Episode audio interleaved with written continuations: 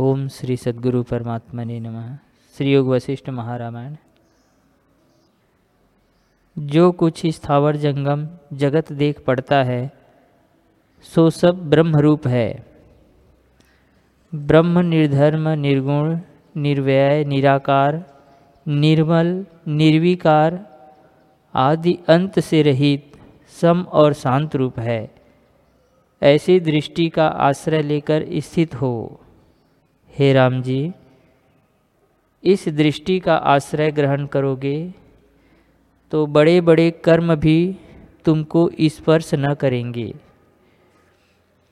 जैसे आकाश को बादल स्पर्श नहीं करते, वैसे ही तुमको कर्म स्पर्श न करेंगे।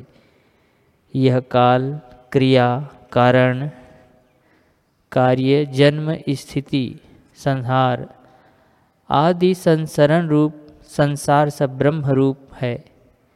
इसी दृष्टि का आश्रय ग्रहण करके विचरो। ऐसा सुख स्वर्ग तथा और किसी स्थान में भी नहीं है, जैसा सुख आत्मा में स्थित होकर पाया जाता है।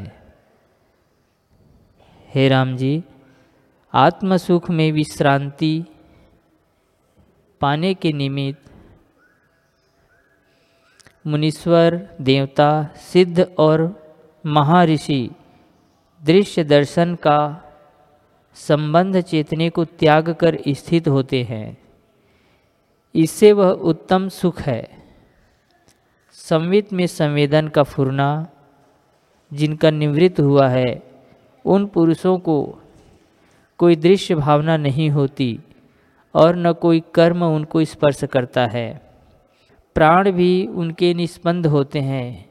वे चित्त चेतन के संबंध से रहित, चित्र की मूर्ति से निश्चल शांत रूप स्थित होते हैं।